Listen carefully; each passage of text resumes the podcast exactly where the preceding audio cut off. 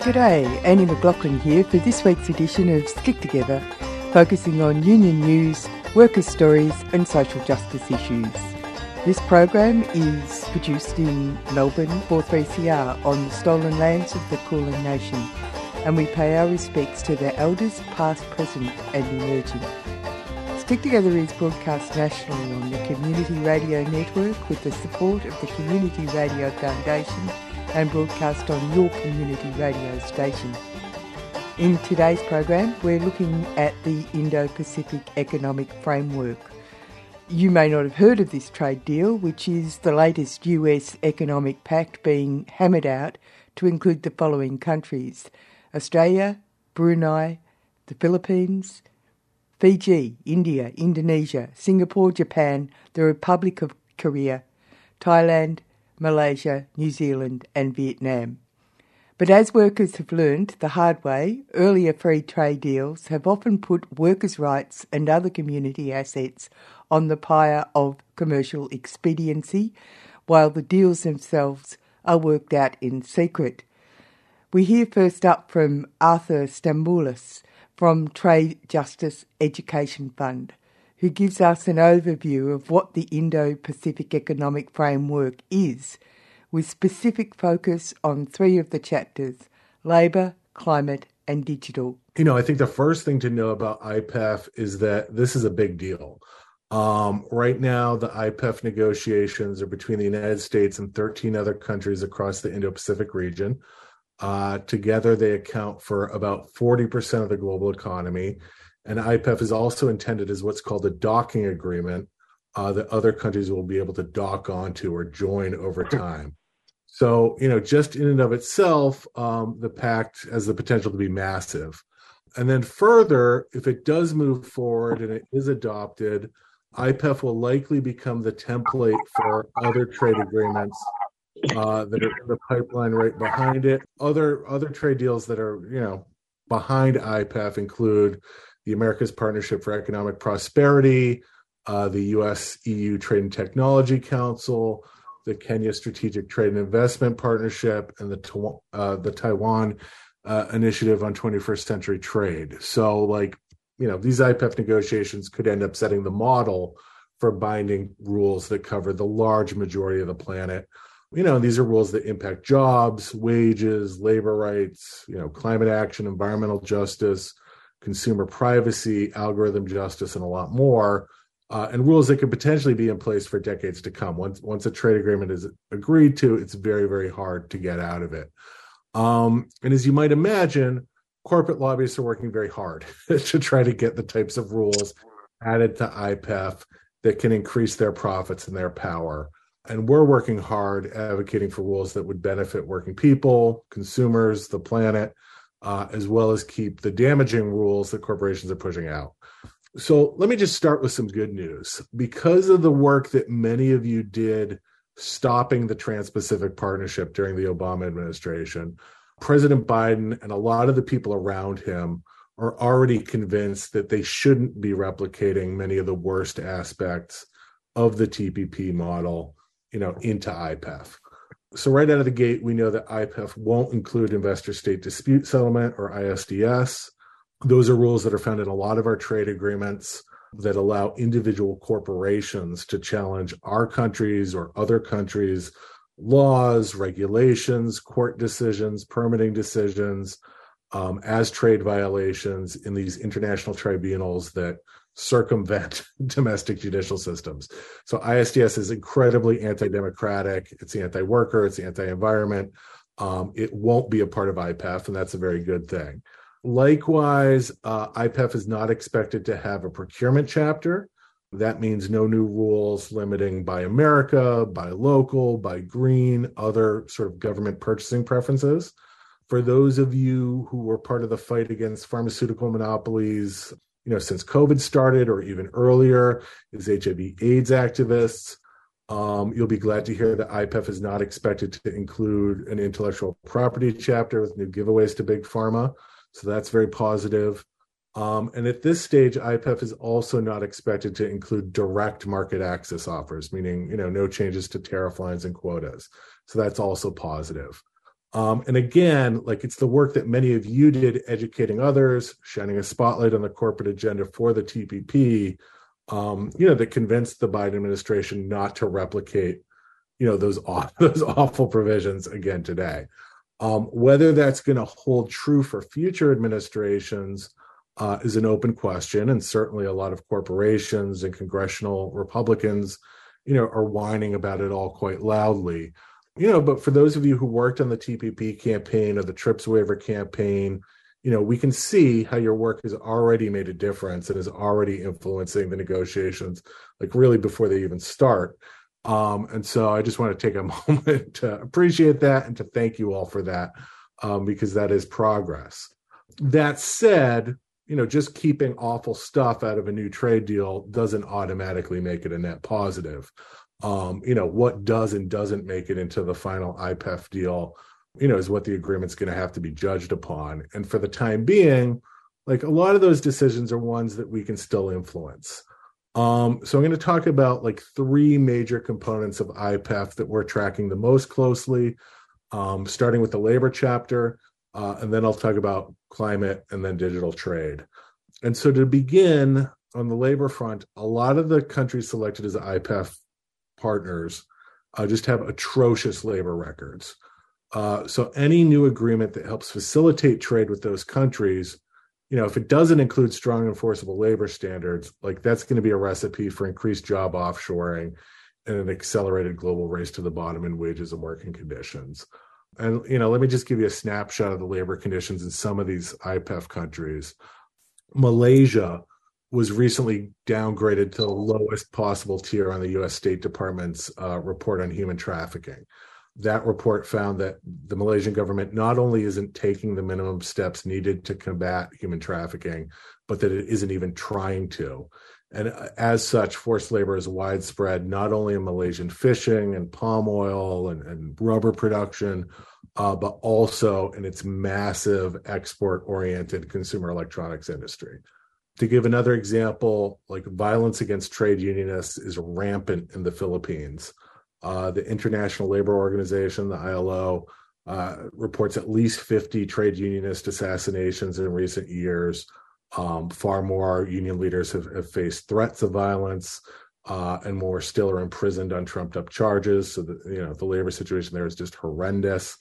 Um, you know, and that's what makes the country attractive to, to companies like AT and others that, uh, that have already begun offshoring jobs there in Vietnam, a country that bills itself as a low cost labor alternative to China. You know, not only is child labor fairly widespread, but workers aren't allowed to, to vote for their own union representatives.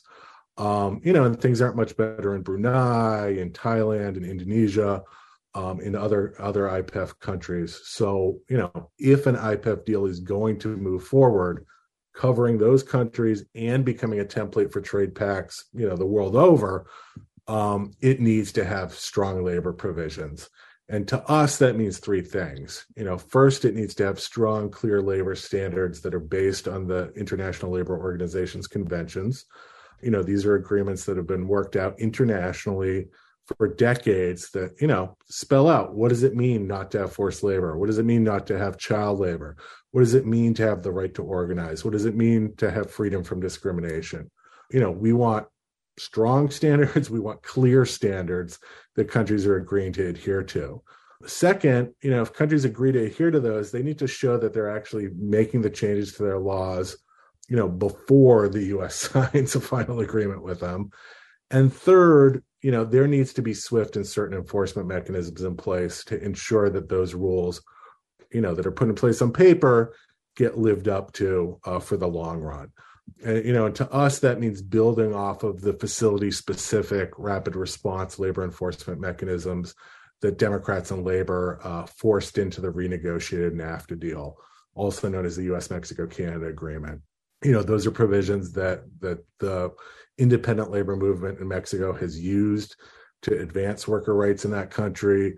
Um, and we want to see that, you know, replicated and, and improved upon uh, in IPEF so right now a lot of ipef boosters are crying that they can't have uh, facility specific labor enforcement in countries like the philippines and vietnam and malaysia You know, if this is a deal that's going to work for working people in our country and work for working people in those countries, it has to improve labor enforcement. Otherwise, companies are just going to use it to further exploit sweatshop labor abroad. You know, and if governments won't agree to combating labor rights abuses, like we don't need a special trade agreement with them. The same, of course, goes for climate and other environmental standards. Uh, you know, in a globalized economy, having strong environmental rules in one country and not another that we're trading with is a recipe for NIMBYism, um, for dumping our pollution on poor countries abroad. You know, not only is that evil and unjust in its own right when you're looking at increases in water pollution and lead poisoning and things like that, but it also leads to even more job offshoring. You know, if a company wants to evade environmental rules in the US, it can just move to another country and pollute as much as it wants. Um, and then when we're talking about, you know, air pollution and certainly climate pollution, um, that pollution doesn't respect borders. So everyone suffers, and we do not want a deal that you know is going to make it even harder to meet climate and other environmental goals. So if IPEF is going to move forward, it also needs strong, easily enforced environmental standards. And one thing I can almost guarantee you is going to happen at some point this year is that you're going to be told that IPEF is the strongest trade agreement ever in terms of climate standards. Um, you know, and the thing to know about that is our past trade deals did not even mention the term climate change. Previous administrations wouldn't even allow that, Democratic and Republican alike. No.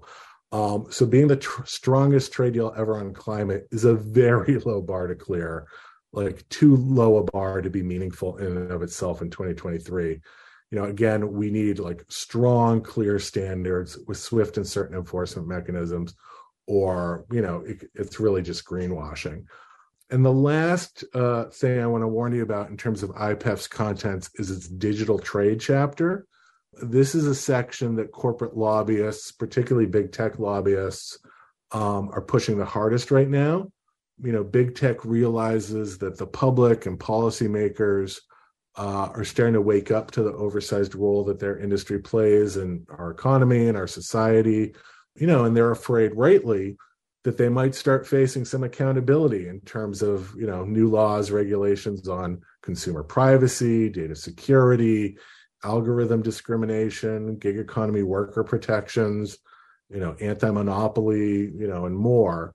And so, you know, those lobbyists are pushing very hard for rules in IPEF that would effectively block new laws and regulations reining in big tech abuses.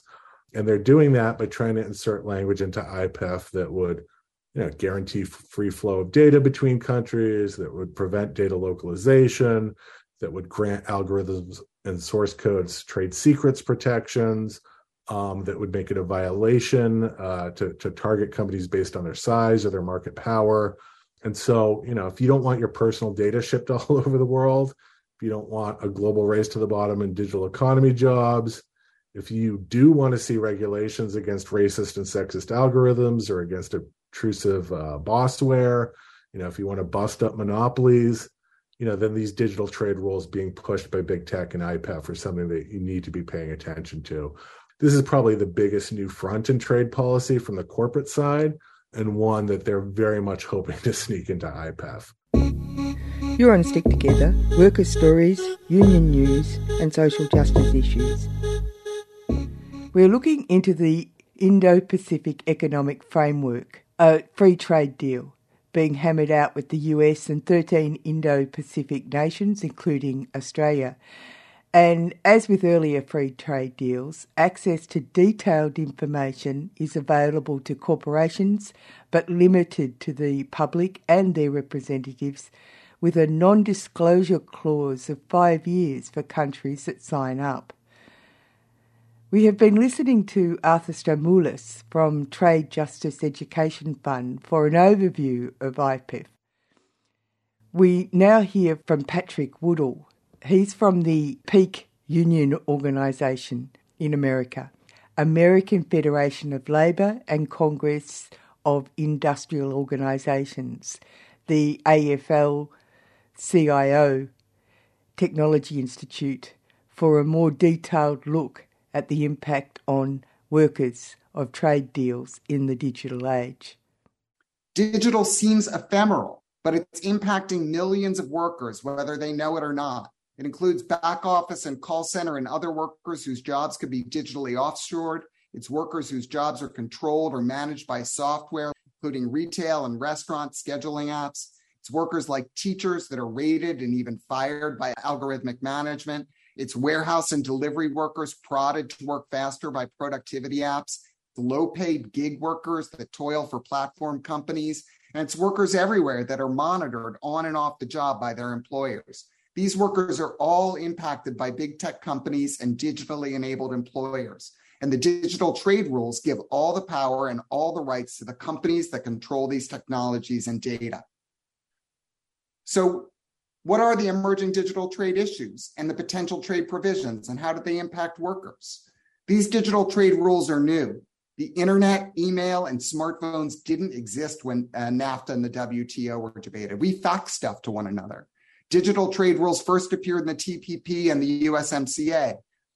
These provisions grant companies almost unfettered rights to control and transfer data, software operation, and digitally enabled workers across borders. Many provisions directly impact workers, including around data, software security, privacy, cybersecurity, and re- reducing custom scrutiny for smaller e commerce shipments that can conceal evasion of forced labor or anti dumping orders. There are also issues affecting workers off the job. The rules make it harder to implement consumer protections or expand internet access, and they lock in platform immunity for allowing online hate and political disinformation.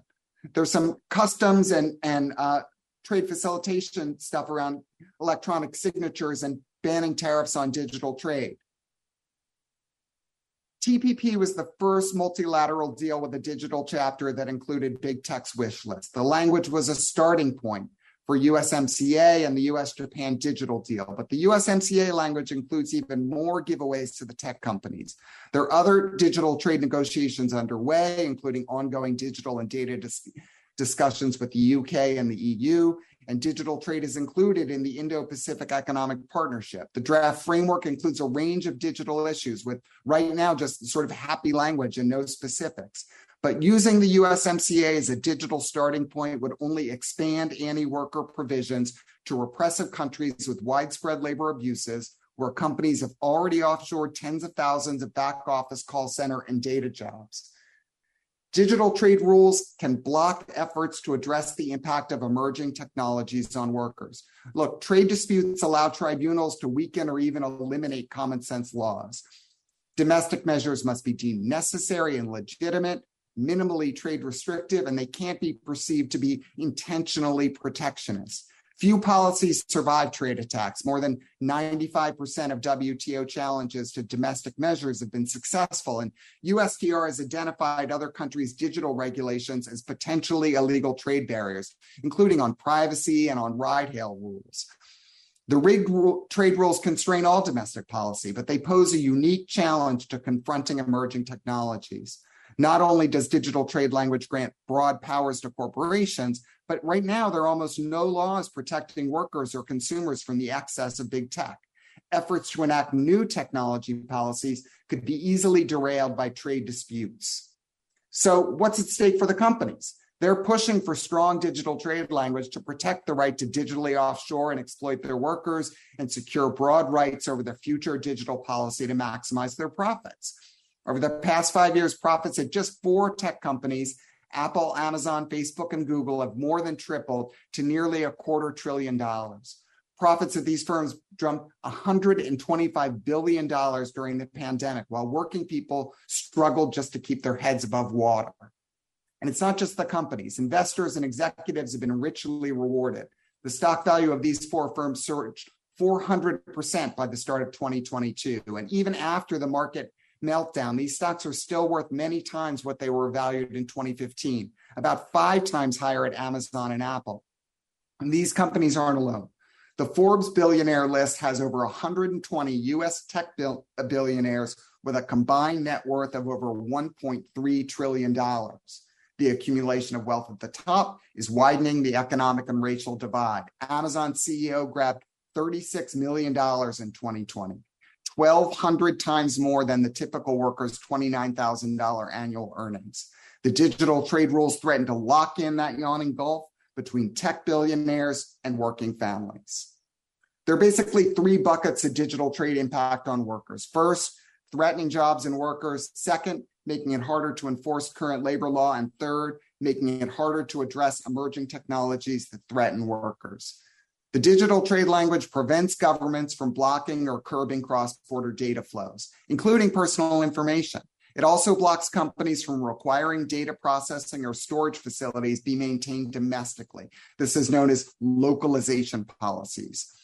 The prohibition against policies that set conditions on cross border data transfers or require domestically held data could be challenged as illegal trade barriers. Efforts to protect sensitive personal information, health records, biometric data, financial information, or even keep data on critical infrastructure or law enforcement on shore could be challenged.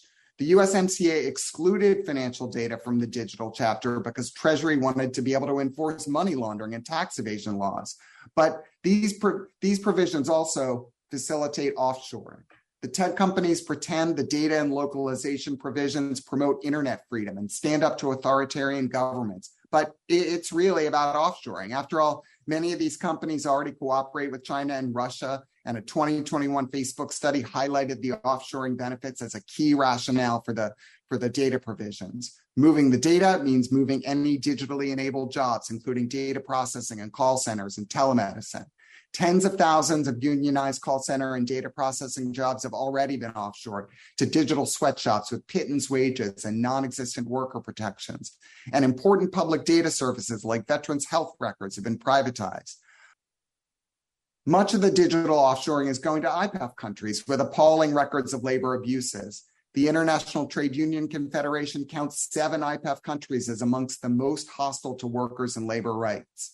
India and the Philippines are home to thousands of digitally offshored back office and call center workers. And these two countries host an army of exploited ghost workers. These are the workers who tag, code, and enter data that's the backbone of artificial intelligence. The digital trade deals make it easier to offshore workers and harder to protect workers from labor abuses. Digital trade rules also make it harder to investigate and enforce how algorithmic management and artificial intelligence can violate wage and hour, workplace safety, employment discrimination, and other laws. Employers use bossware to hire, rate, monitor, and control workers. These algorithmic management tools are secret and unaccountable. They're black box systems that have real impacts on workers. Digital trade rules limit government oversight of bossware tools that can make it harder to enforce labor law. The US and M- MCA and US Japan digital provisions guarantee that companies can keep their software secret and prevent governments from accessing or evaluating the source code or algorithm blueprints for how the software operates. The provisions do allow specific investigations, but that this specificity requirement creates a hurdle to initiating enforcement efforts. To know what to investigate, you may need to access the technology. And if you don't access the technology, you can't start an investigation. It makes it harder. It also makes it harder to pursue industry wide evaluations. The USMCA and US Japan deal didn't include some TPP exemptions, like for critical infrastructure or commercial contracts that could cover union bargaining. And the TPP requires companies to modify software to comply with domestic laws, but USMCA and US Japan do not. Whether they know it or not, more workers are being monitored and managed by artificial intelligence tools that undermine their rights. A 2021 review found that more than 90% of algorithmic management studies found negative worker impacts, including increased de-skilling, job intensity, and job insecurity. Employers use artificial intelligence tools to screen job applicants, assess video interviews, and even rate and fire workers. Teachers have been disciplined when students did not achieve expected test performance, and many employers evaluate workers' performance in real time. Uh, Amazon warehouse workers and UPS drivers have had their task time constantly monitored, and workloads are regularly adjusted upwards. And many employers monitor workers on and off the clock. Big tech companies want digital trade provisions uh, to take a hands off approach to regulating artificial intelligence. The existing trade language makes it harder to oversee bossware tools and impede labor law enforcement. Just in time scheduling software encourages managers to press workers to skip breaks or work off the clock, violating wage and hour laws. Some unionized retail workers lost their health benefits when they were forced to become part time workers under algorithmic scheduling. And the software is worsening the unreliable schedules and short shifting of retail and restaurant workers that worsens economic and family life precarity. Productivity apps ratchet up work speed that can lead to higher workplace injuries. Amazon warehouse workers are rated on their pick rate that has led to serious injury rates five times higher than the national average. And digital monitoring has included snooping on workers' social media accounts to sniff out union sympathies that can lead to anti union coercion and retaliation. And automated job applicant screening has been rife with discrimination that has made it harder for people of color, women, older people, and people with disabilities to secure jobs. Digital trade barriers to government oversight of big tech also harm workers off the job algorithmic creditworthiness, housing decisions, pr- predictive policing, facial recognition software, and other AI applications disproportionately discriminate against people of color that just reinforces and perpetuates existing racial inequalities. And algorithms drive the clickbait that's spreading political disinformation and making corners of the internet a racist cesspool. And social media is contributing to a mental health crisis amongst young people. Financial regulators need to understand how algorithmic high speed stock trading schemes work to enforce market manipulation rules. And the platform companies are monopolist gatekeepers for much of the digital economy. They choose what we see, what we buy, and what we pay. But the digital trade rules constrain policy space and government authority to address the known downsides of the digital economy. We're working to build a worker centered digital trade vision that can provide robust and defensible policy space to address today's tech problems, as well as emerging issues to ensure governments can step in and protect workers, consumers, and communities. That's it for Stick Together this week. If you want to catch up with our program, the podcast is available at 3cr.org.au or at your favourite podcast site. And you can contact the producers of the show at sticktogether.com 3cr at gmail.com or by ringing 03 8377 and leaving us a message. My name's Annie McLaughlin. Remember, wherever you are, whatever you do, there is a union for you. And until next time, stick together and keep safe.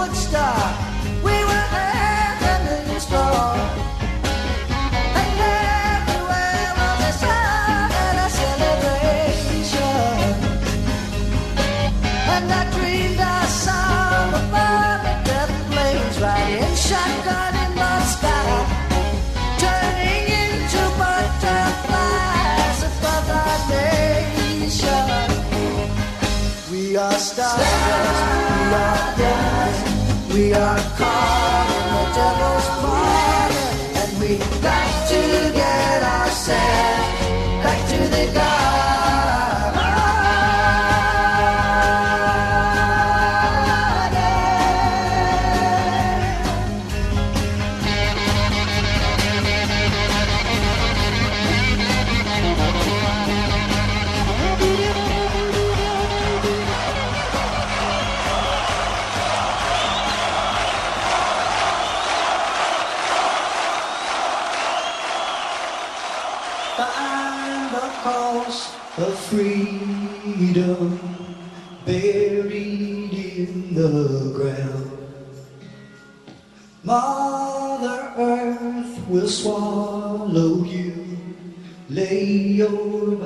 Body